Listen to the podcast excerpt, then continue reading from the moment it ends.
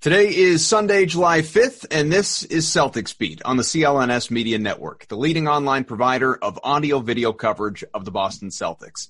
I'm Adam Kaufman with my producer Evan Valenti, and episode 366 with Yahoo Sports NBA writer Keith Smith is brought to you by betonline.ag. Go to betonline.ag today for your exclusive sign up bonus.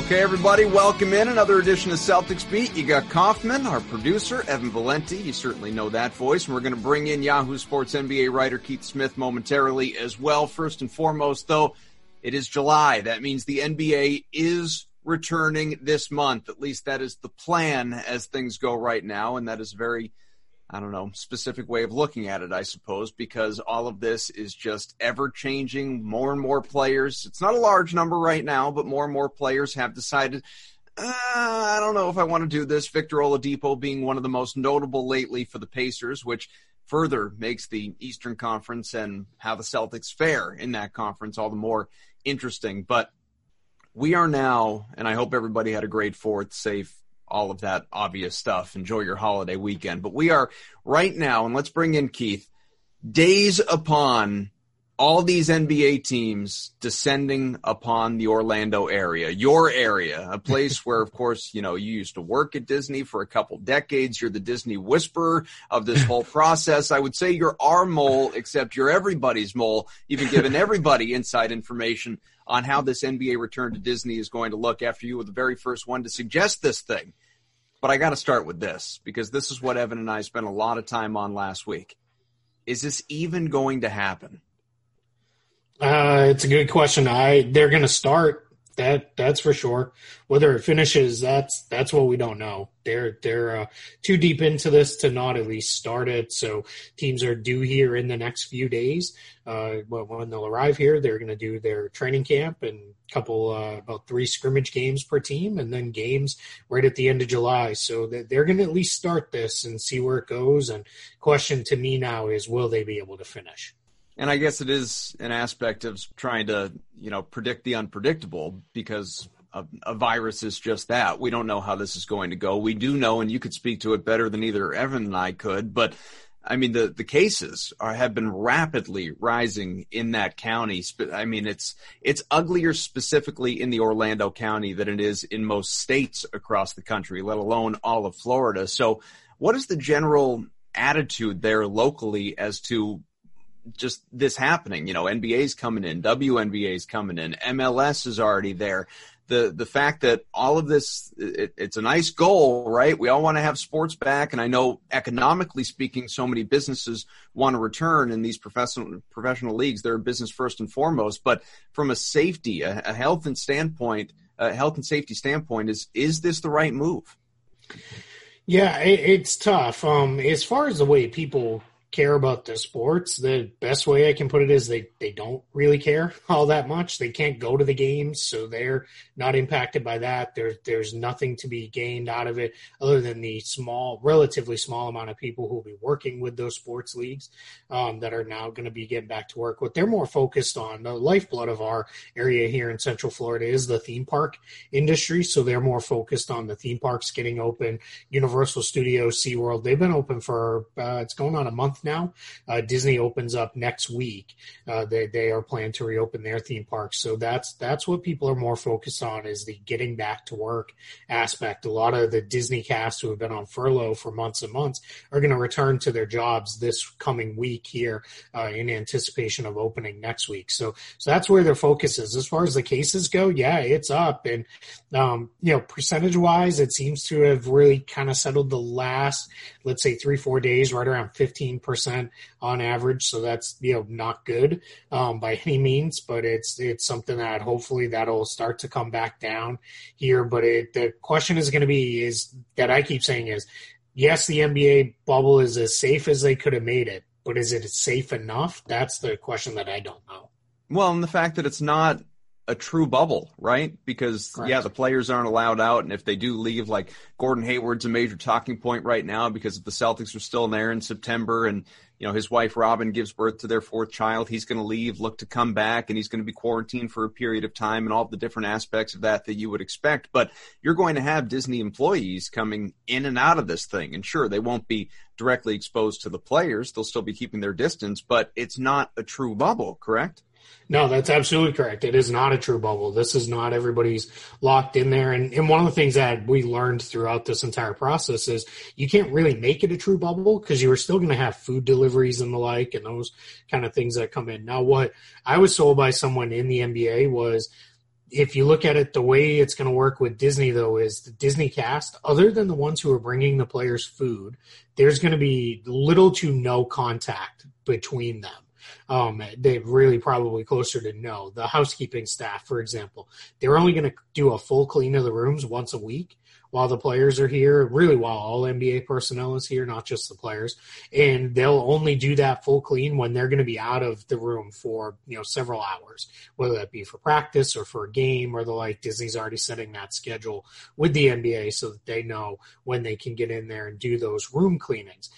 But the food service, it's really not all that different from going to pick up takeout or having someone deliver food to your house. In in some ways, it might even be safer because what they're going to do uh, for the team meals, they're going to plate those up convention style, bring those to the dining room, leave them there. They'll get out of there, and then the players will pick up their plates when they're in, you know, come into the dining room. Then, if they have room service delivered, uh, the way it works is Disney brings it, they drop it at the room, they knock on the door and let them know it's there, and then they're asking the players to wait about 30 seconds to a minute for the uh, Disney cast member to clear, and then you can pick up your food from the hall and go from there. When you're done, you just put your tray back out in the hall like you normally would, then someone will come along and get that. And the Disney cast are being instructed if they see the players out and about to really make sure you keep at least six feet of distance, ideally even more. Uh, the Disney cast will be in masks, they'll be in gloves. They, they're going to make this as close to um, you know no contact and safe as it can possibly be, but it is not a true bubble. And, and all need, that's that, we need Pauly Shore, right? Make it a biodome. oh yeah, duh.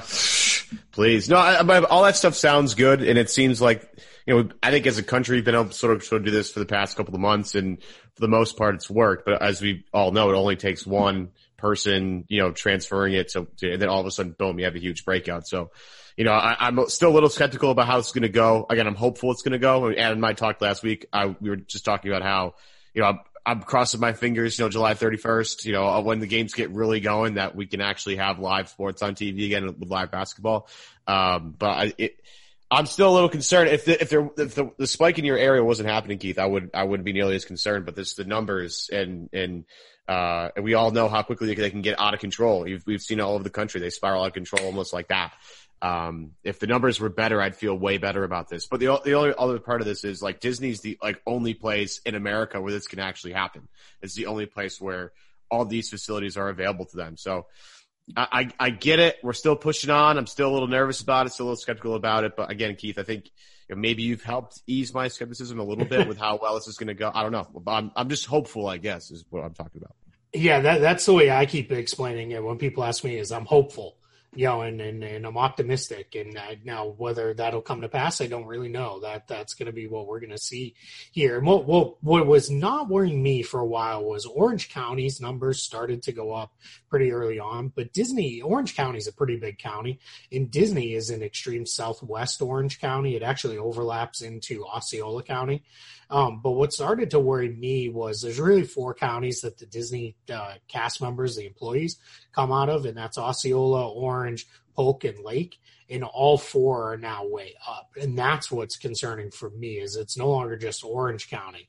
Um, you know that that would be you know the the equivalent when people were saying you know it's uh you know oh well well it's way up. You know it's it's 20 miles away from you know downtown Orlando to Walt Disney World So it's it's not very close. You know, it's it's it's not there. And then you still have a lot of Orange County, you know, past uh, downtown Orlando to go as well. So so when Orange County was up, I was trying to, you know, hey, there's all this data. You can look it up by zip codes and all these other things. Look, what is it closer to to by Disney? Now I will say over the last uh, week, week and a half since we've been under a mask order by our mayor, uh, people are wearing masks again. They're they're you know I was out at Publix a couple times over the last couple weeks. That's our local grocery store here, uh, and I didn't see anybody in there without a mask on. And they had people at the front of the store giving out masks if you didn't have one and you weren't allowed in if you didn't. So so hopefully people are you know getting back around to taking a lot more serious, and then hopefully that'll help bring our numbers down. But we'll really find out here in a week or so after Fourth of July, and you know if people went to Fourth of July parties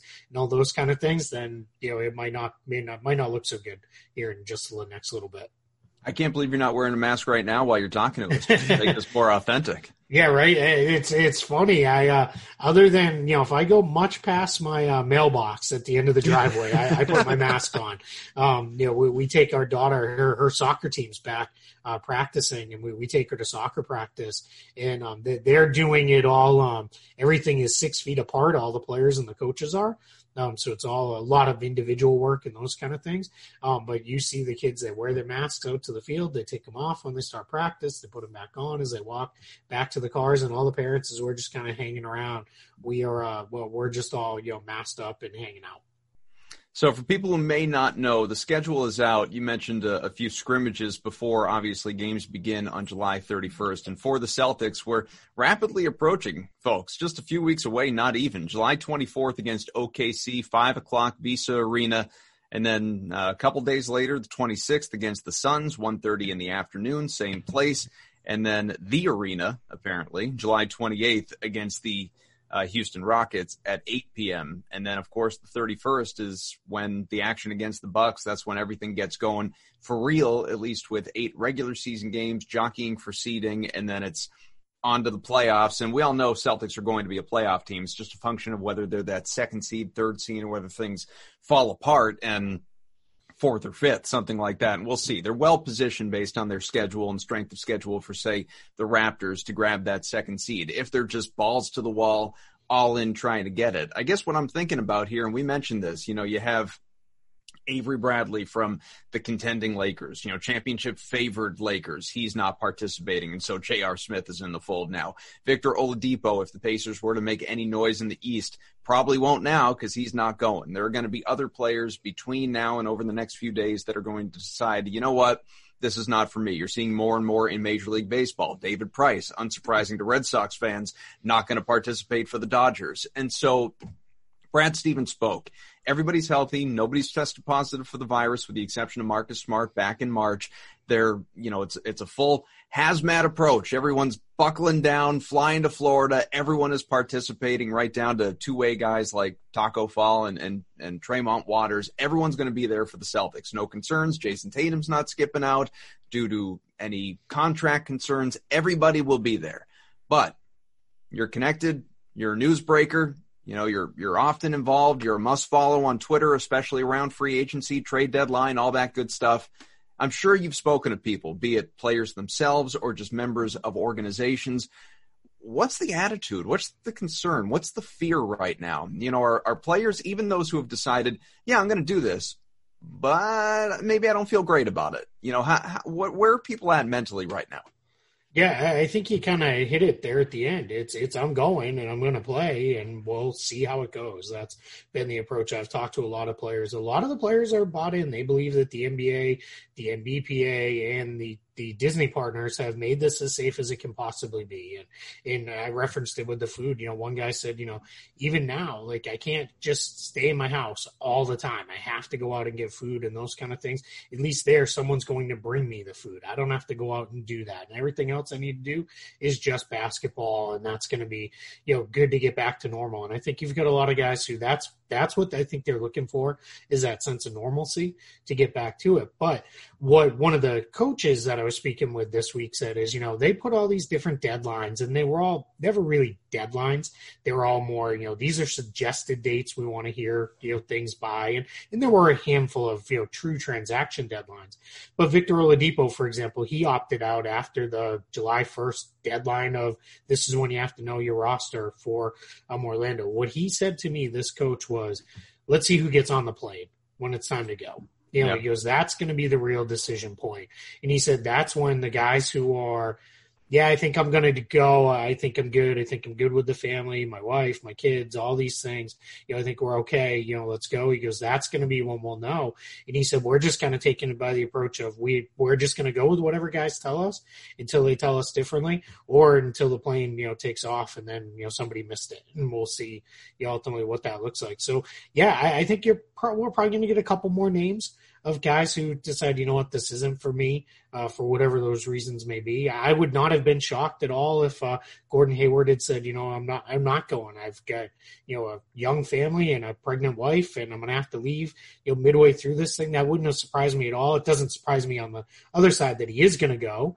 Um, and it's 100% the right decision for him to leave in September and, and, go take care of his family. And then all plans are, if they're still in it, he'll come back after that. But yeah, we'll, we'll ultimately see what that looks like. But yeah, I think you're going to have a couple more guys when it comes time here in really the next few days decide, you know what, I was all in, but now that it's really time to pack up and go, I think I'm going to do something different and, you know, sit, sit this one out.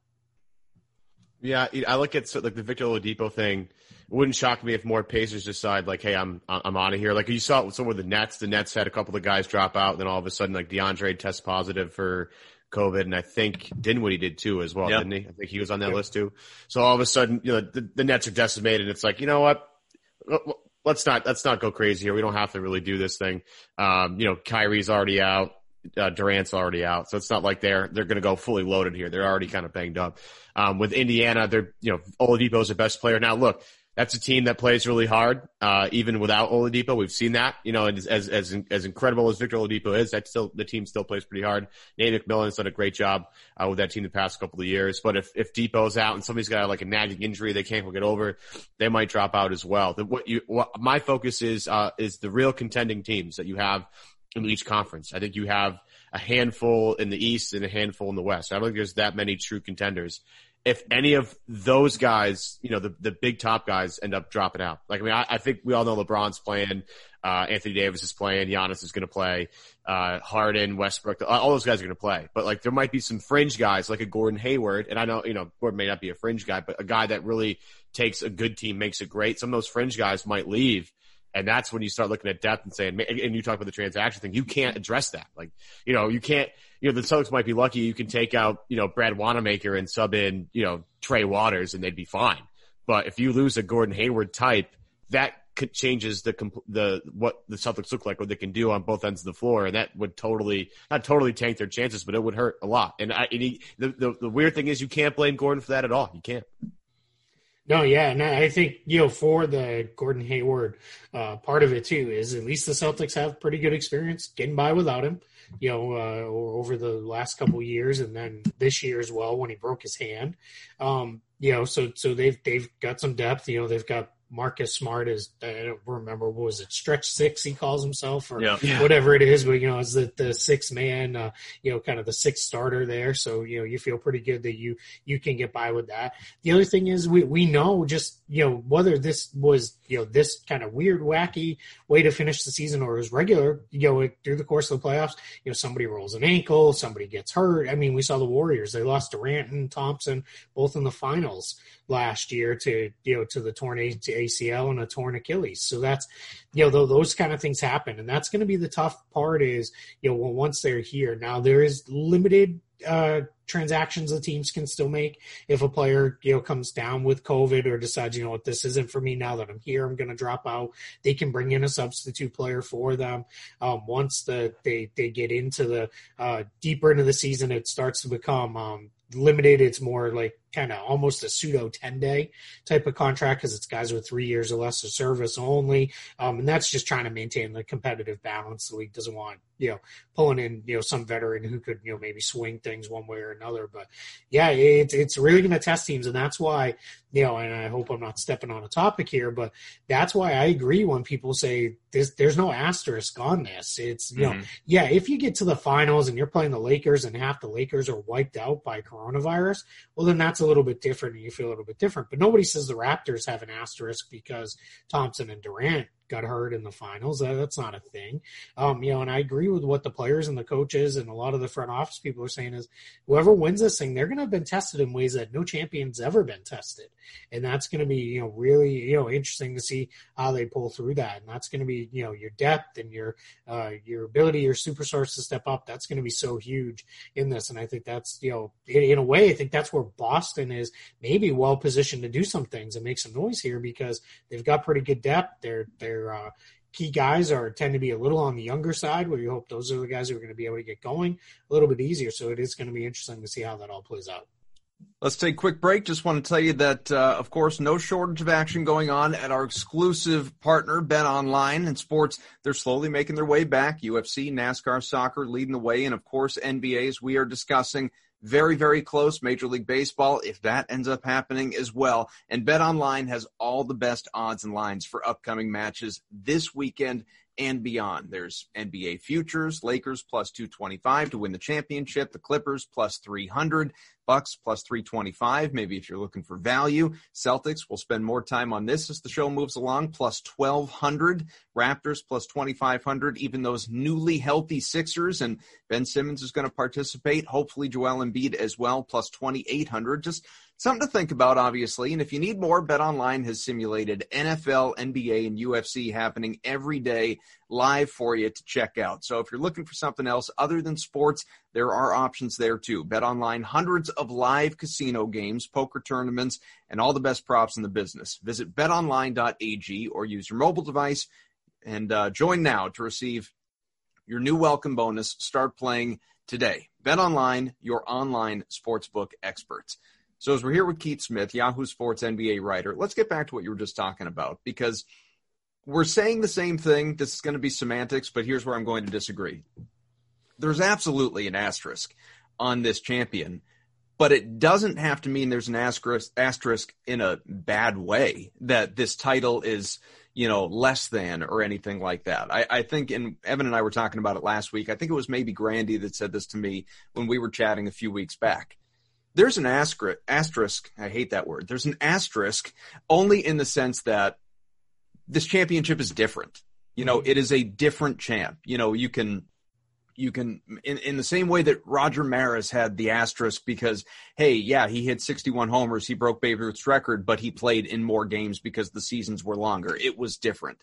This is different because of everything that we've outlined to this point all these teams descending upon Disney World and no fans, no home court advantage, no traditional setup like we are used to. It is different. It does not mean is it is in any way inferior. And you have had, and you you know alluded to this.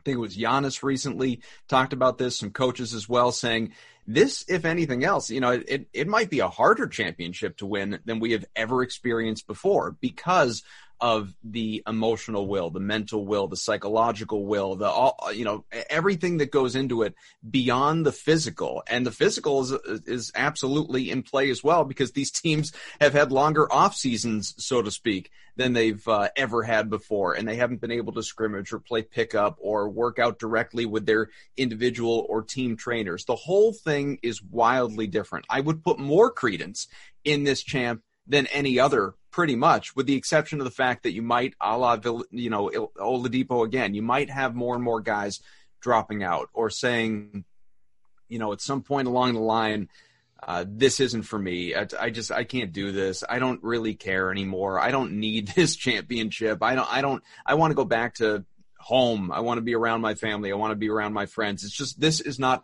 worth it to me at this point. And that's I guess that is the short of will it happen or won't it that is the biggest question that I have going into this whole process is, you know, how are coaches like a Brad Stevens gathering their teams and saying, I hope all of you understand just how difficult this title is going to to be to win and how significant the as cliches it might be in other seasons how significant the will to win aspect of things comes into play this particular few months yeah, I thought it was really interesting uh, last week when Brad Stevens did his media availability as they were picking things back up and getting ready for the season. He said uh, very clearly, he said he believes the teams that are most successful in this restart are going to be the teams that can find the joy in the process, and the teams that have grit, and the teams that stay together for the entire time. And those are, you know, those are things we know. Brad says those kind of things a lot.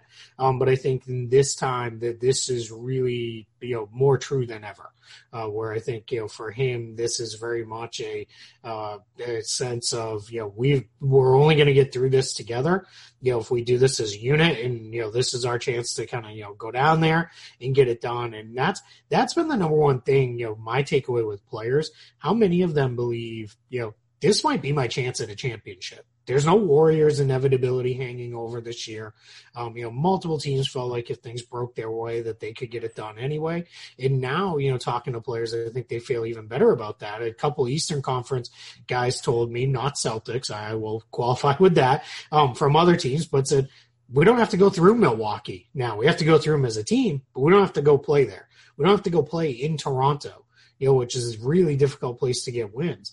And I think guys are looking at it as, you know, this is my chance. And I think that's why, you know, beyond the financial reasons, which are huge, and we know that's a you know, major driver here for guys to participate. But beyond those, that's why I think a lot of these players are, you know, I'm ready to go. Let's go do this. Because I think, you know, we, we know guys play for, you know, generally two reasons. It's, you know, to make a lot of money and to win. And, you know, by going, you're going to make your money and you're going to have a really good shot at winning some games. Yeah, I love how Brad keeps things in perspective. He always does. He always finds like the perfect way to phrase something to really hit you, like where it needs to hit you.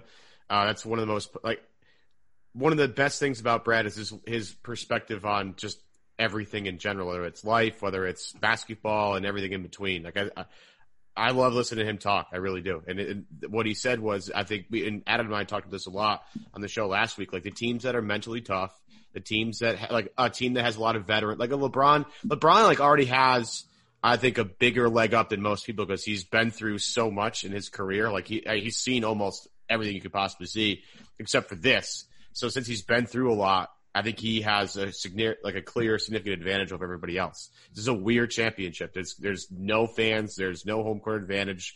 Uh, we haven't really played games really, you know, in, in four months, and we give scrimmages and the little regular rest regular season will finish up, but you know, it's not the same rhythm you have coming off all the basketball you come off in the normal timeline and going right into the postseason, which can be good or can be a bad thing. Like for the Celtics and for the, the Raptors and for the Sixers, allows you to get healthy, but it also takes you out of rhythm a little bit. So, but the one thing I, I will say, you know, Daniel Theis saying the other day that Tatum didn't miss a shot the other day in practice. uh, that that would make me feel very comfortable if I'm the, uh, a Celtics fan or Brad Stevens or Danny Ainge or anybody in that locker room for sure. It makes you wonder what the value of actually having a basketball hoop is. You know, right? Guy doesn't miss a shot. You know, maybe, maybe yeah. that's maybe that's the key. You know, shoot less. But yeah, I you know I yeah, it's it's interesting. You're looking at at some of the comments. Khris Middleton of the Bucks, you know, title contender, maybe the title favorite in the league for some folks. He he came out and said, you know, I haven't touched a ball in three months, and he took a lot of heat for that. A lot of people, you know, got all over him, and I do, it was funny because early on, you know, especially in Boston when Tatum, you know, I don't have a hoop. You know, I don't think how many people fully realize like these guys. A lot of them live in apartments, mm. you know, inside a you know in a city, and there's not a hoop you know, available. I think everybody thinks, you know, NBA, everybody's a multimillionaire. They all have a big mansion, you know, in, in a private gym. Well, look at the horse competition. Mike Conley was the only one who had an indoor gym, you know, attached to his place that, that he could get to. So I think that is, you know, um, you know, I think that was a li- little misunderstood by people because, you know, when you think about it for, for Boston, um, you know, if you're Jayson Tatum, why do you need a hoop in your driveway? Whenever you need to shoot, you just go over to the Auerbach Center and get some shots up whenever you right. want you know, and you do that. And I think that's what people, you know, forget. But yeah, it's it's very interesting as you talk to folks around the league. I was talking to a coach who said, who told me, you know, yeah, the young teams, they're going to be the teams that are going to have the advantage here because they're going to come out, their legs are going to be good, they're going to hit the ground running, they're not going to need, you know, weeks and weeks of ramp up time, they're going to be ready to go. And then I had another coach tell me the very same day from a different team, I'm worried about the young teams. I just, you know, I don't, I don't think they're going to be the ones. They need the fans to lift them. They're the ones who need, you know, these mm things. So I, I really think the, the real answer is none of us really know, and we'll find out when we get there. But I, I think the one thing that I'm starting to hold to and understand as I rewatch some of the games from earlier in the year, um, and then talking to folks around the league, I think the teams that have stars that can go and create offense on their own without a lot of help, they're going to have a little bit of a leg up over others because it, it's probably going to be a little bit ragged early. And if you know, I've got this guy, throw him the ball, he's going to make something happen. I think that's going to be you know really really important to get get you know as we get into this. And if as you look at the top teams now, that's you know kind of fine to say because those teams all have those guys generally anyway. But I think that is going to be something that's really going to be important as we restart this season.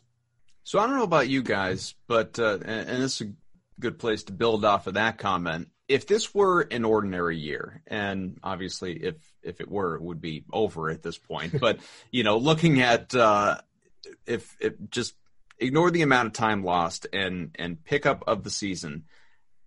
I would be kind of taking for granted that hey, Jayson Tatum's just going to continue doing what he's been doing since being named an All Star, and he's that you know efficient thirty point per guy uh, per game guy, and and like, of course he's going to go and, and be your number one option in the playoffs when it comes to offense. So I would be taking all that for granted, and I'd be looking at a guy like Gordon Hayward and saying he's your X factor as far as playoff success goes because it's been an up and down time in Boston. You don't totally know what you're going to get from him, but when he's healthy, he's efficient, he's effective, he's a two way player, blah, blah, blah. All the things that all three of us we've discussed ad nauseum at points in the past. Given the reality that we are facing though, where you do have what's going to be basically a five month gap between games and four plus months without any team workouts or anything like that. And now we are picking up where we are. Tatum is more of an X factor to me because, you know, Hayward, you're pretty confident he's going to come in for whatever time period he's going to be there and he's going to be Gordon Hayward. I know the foot's still bothering him, and, and that's obviously a concern. That's a longer term concern as well. It's you start thinking ahead to next year and, and opting in on his contract, but it is a concern. But when it comes to success during this postseason run for Boston, could there possibly be a bigger X factor than Jayson Tatum? Because if he's not that guy that he was before the stoppage, what chance do they really have to succeed anyway? Yeah, that's a that's a great point. I think you know they're in a lot of ways they're going to go as far as Tatum, and I would say to a slightly lesser extent Jaylen Brown take them. I think those are the two key guys, and that's no knock against Kemba Walker. I mean, he was an All Star, but mm-hmm. I I know he's saying his knee feels really good, but I still have a little bit of worries that when he, you know, really ramps this thing up and they're playing basically every other day for months on end, you know, with little break, you know, is he going to be able to hold up to that? Is that going to, you know, hold true to that? Then he stays feeling fine. And hopefully the answer is yes. And, you know, he's successful there. And then really other than those three and then Gordon Hayward, the rest of the roster is, you know, filled with role players, you know, very good ones, including Marcus Smart, who, you know, maybe is the best role player in the league for what he does. Um, but yeah, it's it's for me, it's it's going to be Tatum. And if they're going to go deep and they're going to go to the Eastern Conference Finals or even you know uh, pull pull an upset and get into the NBA Finals, it's going to be because Jayson Tatum is you know he's that guy he was post All Star break where it felt like every every night out he was good for thirty points, you know forty points if they needed it. It felt like that was the guy he was really kind of blossoming into and growing into, and that's going to be you know what they're going to need to make make a deep playoff run. Yeah, Tatum was just starting to figure out how to beat double teams and how to move the ball correctly. And he, because remember it was that Lakers game, I think in LA, where the Lakers just started doubling him, and he kind of got a little out of rhythm, and he he he didn't look as comfortable. But as teams started doing that more and more to him throughout that run, he started to kind of figure it out and figure out where you know, the ball needs to go and how to be effective. Then you have, you know, him attacking Anthony Davis off the dribble after a double team and just making him pay for it and with a, you know, step back three in his face. So hmm. if he can, if he can re, not remember, but it, it sort of uh, get that rhythm back of okay, they came and doubled me. All right, where's you know, where did the help defense come from? That's where the ball's got to go. Just so we just to get back in that. rhythm. Because look, he's going to face double teams in the playoffs. Like that's how teams are going to have to. Because if he gets hot, nobody's going to fool around, double Tatum, and make somebody else beat you. Him directing traffic out of that scenario is going to be really big. I mean, as you break Tatum down, if he can get back to moving the ball and and figuring out how to attack doubles, then I think you really start to unlock the real Celtics who they really can be. And if, if he can't do that, I, I think they're gonna they're gonna stumble a little bit. Yeah, I think it's it's key for him to be able to beat those doubles and traps, and then I think for his teammates to know, all right, now we can get it back to him. You know, he he kicked it out of it, and then he relocated and got in a position where the other team can't send that help or whatever it is, and that's just all of them collectively learning that together. And that you, you were you're right, you were starting to see some glimpses of that down the stretch, you know, right before the season paused. It was it was almost like I always think of it. The best players almost welcome those moments because then it's a chance to play playmaker. And you could see Tatum, and he's so big and long that you're not gonna unless you're trapping him, you know, with two seven footers, he's gonna be able to see whatever pass you know he needs to make. And now it was it was almost reading those. All right, they're coming. You know, I, I can set this up. And and again, I I look back to beyond just him Danny Ainge said at the trade deadline, I didn't make a trade because our best, you know, acquisition will be getting everybody healthy. And that's all I believe in. And I think if they've got everybody out there around him, it starts to make it really hard because who are you trapping off of? You're, you're not leaving Kemba. You're not leaving Jaylen Brown. Um, you know, Daniel Theis is a pretty good shooter. He knows what he's doing when he's in and around the basket area. They've got a bunch of good finishers. You've got Hayward who can do stuff. And, and that starts to make it really hard is, you know, that that's where I think Tatum making the initial right read and then his teammates picking him up on the back end. That that almost makes it you know really hard to make those decisions of all right, we're going to do this just solely designed get the ball out of his hands. Where do you put the Celtics in the conference right now? I have them behind um, Milwaukee and probably about even with Toronto. Um, I, I, think that they're pretty far ahead of the rest of the pack. I know Philly and the Philly fans will, you know, we beat them three times, and all right, well, you know, I, I there was always guys missing. There was always something going on in those games. So that that part I'm not you know overly concerned about. But yeah, I, they're ahead of Miami and Philly. Indiana's obviously I've kind of I'm not fully disregarding them without Oladipo, but yeah, I, I think you know Milwaukee is you know I would Milwaukee's way up here. You know Boston and Toronto are pretty far behind them, but I think they're about equal in the East. I think they've proven that in their head-to-head matchups. I think their game head-to-head has the potential to be really big um, in, in the restart because that's going to kind of tell you how the rest of it goes uh, for those seeding games for the Celtics. Because if they're still in a chance of you know, all right, we can catch them and move up to the two seed, then you know, let's make that happen. If they they don't have that chance by the time they play them, then at that point you're just really it's about rhythm and getting ready for the playoffs as much as possible and not worried too much about the seeding. This is a tough question to answer. Maybe it's something you haven't even thought about yet. I'm just kind of starting to think about it now if is there something that would have you say after the fact, you know what, maybe that wasn't a good idea. And I don't mean from the NBA standpoint, like rapid spread of the virus. I'm talking specifically the Celtics, where, I mean, something that immediately comes to mind, and, and every team is facing this, but I'm trying to zero it in on Boston you know, every team is trying to ramp back up from where they were. And obviously, guys are nowhere near game shape right now. And how could they possibly be? That is totally understandable. And you hope that come these scrimmages and into the regular season, they're going to be, and obviously in time for the playoffs when guys are really going to have to ramp it up, take it to that next level. You can't help but wonder, are their bodies going to be ready for that? Obviously. And let's say, I don't know, hopefully this would be a worst case scenario. Like Kemba Walker tears his ACL is there something that has you say, just as a Celtics fan or for any Celtics fan out there, you know what? Kind of wish the NBA didn't come back. just speaking purely as a Boston fan, what would it be? Yeah, any kind of injury that knocks them out for a big chunk of next season because we know this season's going to end. They're going to go away for about a month or two, and then they're going to come back and right into next year. So anything that takes one of the key guys, and I look at that as you know the the four starters, um, you know, and, and Marcus Smart. Um, if if any of those those guys there, you know, Tatum, Brown, Walker, Hayward, or Smart, if there's going to be any any kind of injury that's going to knock them out for you know significant chunk or all of next season, then that's when I would you know worry about, it, especially if it was something that you could point to.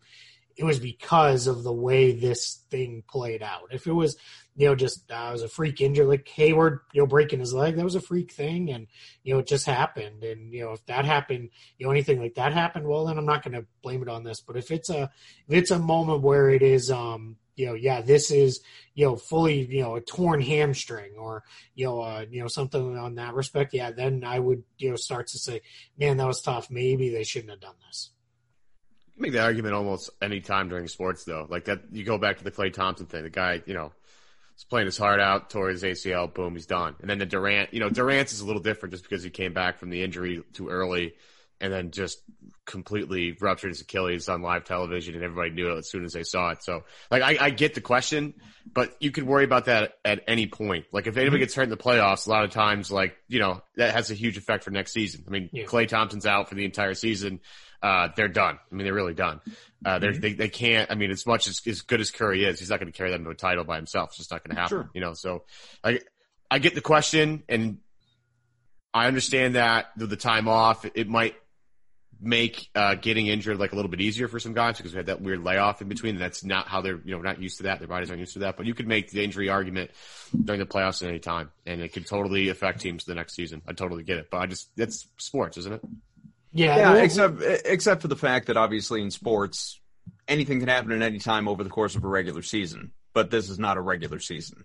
Right. Uh, you know, this there truly is that debate over should we be doing this? Should we be coming back? Should we be finishing this year? Should we be crowning a champ? Or should we be just waiting and starting next year on time in the fall? So that's that's sort of where the question comes from. Like I get what you're saying and you're right. You're both right. I just, you know, when there is so much uncertainty about starting in the first place and then something cataclysmic potentially happens. As it feels like it inevitably will to somebody on some team right? Yeah. I mean it doesn't mean it's going to be yeah, a Celtics, but like somebody yeah somebody is going to suffer a serious injury in this. I'd be shocked if that doesn't happen yeah, it's definitely going to happen. I mean, it happens every playoffs, as we just, you know, Thompson, Durant. You see somebody every year in the playoffs gets hurt, and a lot of times it sometimes changes the whole course of those playoffs. I the one thing when I really think through this is, um, you know, I look at it as I, I hope it doesn't instantly get put on. Well, it was because this weird, you know, fast ramp up and mm. all that. Because I think what you're going to see is they've got about this three week training camp when they're down here with inclusive of those you know few scrimmage games and i'm understanding the reason why they're calling them scrimmage games is because that's very much what they're going to be there's going to be some start and stop in there they, that's part of the reason why they're not so sure about putting any of them on tv because it's not it's not a preseason game. It's not. It's not really going to be like that. Um, but you know, talking to people is, it's really not all that different than if you were starting your season you know regularly. You, you mm-hmm. normally have about a three week training camp. Uh, the Celtics they have really switched to. They're one of the teams that plays now the minimum for preseason games. That they don't want to play you know a bunch of preseason games. Everybody's going to have these eight seeding games. The difference is you're jumping right into the um, high intensity of the playoffs, which is different. You're normally you're uh, these players are so conditioned to ramp up to you know mid-April is when you're really hitting your peak. LeBron James talked about that a little bit, um, how different it is for him because he's you know years and years now he's conditioned his body to be at its best in mid-April, and then you know mid-April it was oh we're still on shutdown, you know a few more months um, before we're ready to go. So I think what's going to be interesting is I, I think there's more than enough time that guys should be in shape. And the really good thing is it sounds like everybody's in pretty good shape. It's more you're hearing uh, you know get in basketball shape or basketball rhythm. That's mm-hmm. what you're hearing from you know players and the folks who have seen them. So I think that is good too. That that you know helps uh, everybody you know feel I think a little bit more comfortable. But you're absolutely right. It's for me, it's how condensed it is right into next season. That's yep. the part. I, I think if you lose somebody to a serious injury in these playoffs, for all that I think Klay Thompson maybe could have come back and played this year, especially if the Warriors are any good. Um, I think he may have. Um, I don't think you're going to see it next year because it's just it's already happening so late. You're really that injury, you know, is kind of happening at the start of what would be a normal season, and they're going to do everything they can to get back as close to possible on their regular calendar as they can the finish to this year, the start of next year, obviously unusual. The pandemic has influenced that. It may further influence that if we get kind of a round two of this thing, as a lot of people in the medical world speculate. But independent of, again, the unpredictable and just as someone who covers the NBA, and this has been floated out there for months at this point, just the idea of it, would you like to see the league adapt to a new schedule. You know, the season starting around Christmas time or mid December, whatever it is, finishing up in uh, July, August, as as opposed to obviously mid to late June. But you know, just a total adaptation, alteration of the NBA schedule as we know it. Yeah, I think a lot about it. Um, you know, I, I go of, I'm of two minds now. I spend you know a week uh, or so every year in Las Vegas for summer league anyway mm. in July. Now it'd just be you know still covering games, and then that would you know head into the you know presumably sometime in August or September would would be summer league, you know, versus uh, June. So so yeah, I think um you know maybe moving the calendar makes some sense. I don't know you know that most people understand just how hard it's going to be. Uh, this next year, that's different because that's a reaction to what's going on, and everybody knows what needs to happen. But for it to permanently be changed, and Michelle Roberts of the NBPA uh, has been very vocal about this. That needs to be collectively bargained. And there's a bunch of players who they don't want any part of it. They don't want any part of giving up their summers off. They they don't want to be you know doing that uh, that way. And then the other piece is too, which I wrote about this when I was with NBC Sports, is there I believe it's 22 teams share a regional sports network with a Major League Baseball team. Um, and there is there's about two weeks of overlap in a normal season in April uh, between the end of the regular season and then the start of the uh, baseball season. But baseball has a lot of off days in those early weeks. They've got a lot of day games in those early weeks. You get through it. If you're talking now three months of overlap, mm-hmm. that's going to be a huge problem because you have two leagues that have no reason to be, you know, play nice with the other league. They're going to want that. And a lot of their contracts have specific language on how often they can be moved to the opposite channel, um, you know, or the alternate channel, I guess is a better way to put it, and those kind of things. And that's going to have to be worked out before they can figure that out. And that's assuming you can even get the players to buy off on it. I think the players buying off is easier because if you can look at it and say, hey, the ratings will go up, TV ratings will go up, contract money will go up because we're not going against football really at all you know that's you know that that's probably an easier sell but figuring out that regional tv contract stuff is going to be a mess.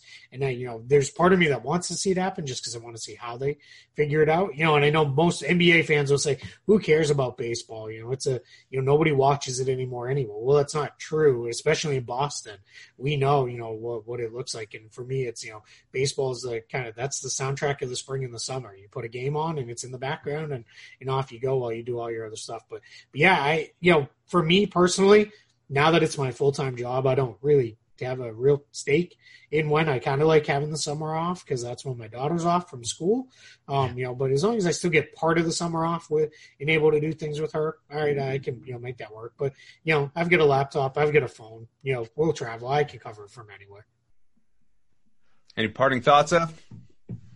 I'm just, I'm again hopeful. I'm just hopeful. Cross my fingers. Hope this works because again, I would love to see basketball. I, I can't wait.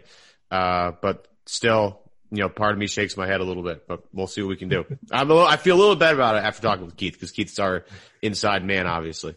Do you oh, know? Man, Keith? I don't know if that makes me feel better or not. you know, that's a lot of pressure on me. Well, speaking of being the inside man, I'll, I'll, leave you with this. Do you know yet, or when do you find out if you will be in the bubble covering this thing? I will not be in the bubble. That is uh, an extreme cost uh, to do that. That is not anything that uh, the outlets I'm still with are going to pick up. Um, mm-hmm. Um, but there is a second tier of access. Um, we we had to put those credentials in uh, at the end of last week. Um, so I'm hopefully I'll be there to at least cover some of the Celtics games because um, it's literally 20 minutes from my house. I can drive right over there and go cover uh, some of the games and then then drive home. I, I also want to just kind of be there for the experience of a real NBA game with stakes that that has no fans at mm-hmm. it. Um, so I'm very curious about that. So hopefully I'll get you know uh, that limited credential approved and be able to do that. But if not, I'll be uh, as I like to say, I'll cover it from the couch like, like I usually do. That's the uh, you know I'm pretty used to that because I'm you know covering the Celtics from afar here in Orlando. I've, I th- like to think I've gotten pretty pretty uh, adept at covering them you know from from the couch as best I can. No, no. Well, somebody foot, somebody foot Keith's bill here. Let's go. Let's let somebody step up to the plate. Let's do, let's get Keith Smith at Orlando. Like, look, this is like your baby. I feel like you have to be there. Somebody yeah. step up to the plate. I don't care who the hell it is. There's plenty of money out there. Somebody pay Keith's bill. Let's get him there. It's not like he needs a hotel or anything like right. that. You know what I mean? Let's, let's, let's figure this out. Get yeah, well, the that's the problem with the in the bubble is right. You've got to be in the on the campus um, for the dur- duration of the time if, if you're going to do that. And and really, the only difference is you get direct access to the players and coaches, like you that's true. used to have in the old days. Um, you know, wherever the, this other second tier is, you're going to be you know up in the top rung of the arena covering the game up there, and then you're you're going to be on Zoom with everybody else you know, for the post game pressers. But you get a, yeah, I think you're second in priority to ask questions or something like that if you're already in the arena and those kind of things. And you know, I'm also too. I like the idea of it sounds like there might be a you know uh, significant delay. Um, just because as they try to make sure the language is, is appropriate sure. for, for television. Um, you know, I also, you know, I kind of like the idea. I mean, you guys have been, you know, a million games. Even when you're on, you know, on press row courtside, you still can't hear a lot because it's just so loud yeah in the arena all the time. So I love the idea of it being like you know the old Orlando Summer League where there's very few people in the building and you can hear everything these guys say. Man, there, there's a story to be written in there, and I'd be love to be one of the ones to write it. Yeah, that'd be a lot of fun. All right, well. That's going to do it for us here. This show brought to you by betonline.ag. Go to betonline.ag today for your exclusive sign up bonus. Obviously, want to thank Keith Smith, who has been on this thing, you know, with Disney for months on end. First person to write about it, to suggest it. And, uh, you know, so we, we, talk sometimes about willing things into reality, speaking them into existence. Well, that is exactly what Keith Smith has done. Uh, all that great work at uh, Yahoo Sports, other outlets, Celtics blog, among them, and Valenti producing this show, and you hear his voice often. I am Adam Kaufman. Thanks so much for being with us again. Hope you had a very happy fourth Evan, Keith, very much uh, for you guys as well. And thank you for being part of this thing. And we'll do it again next week. Celtics Beat, it's back with a vengeance in the season. The NBA not far behind either. Lots to talk about. And by this time next week, these teams will be in Orlando. We'll have that much more to discuss. Thanks very much.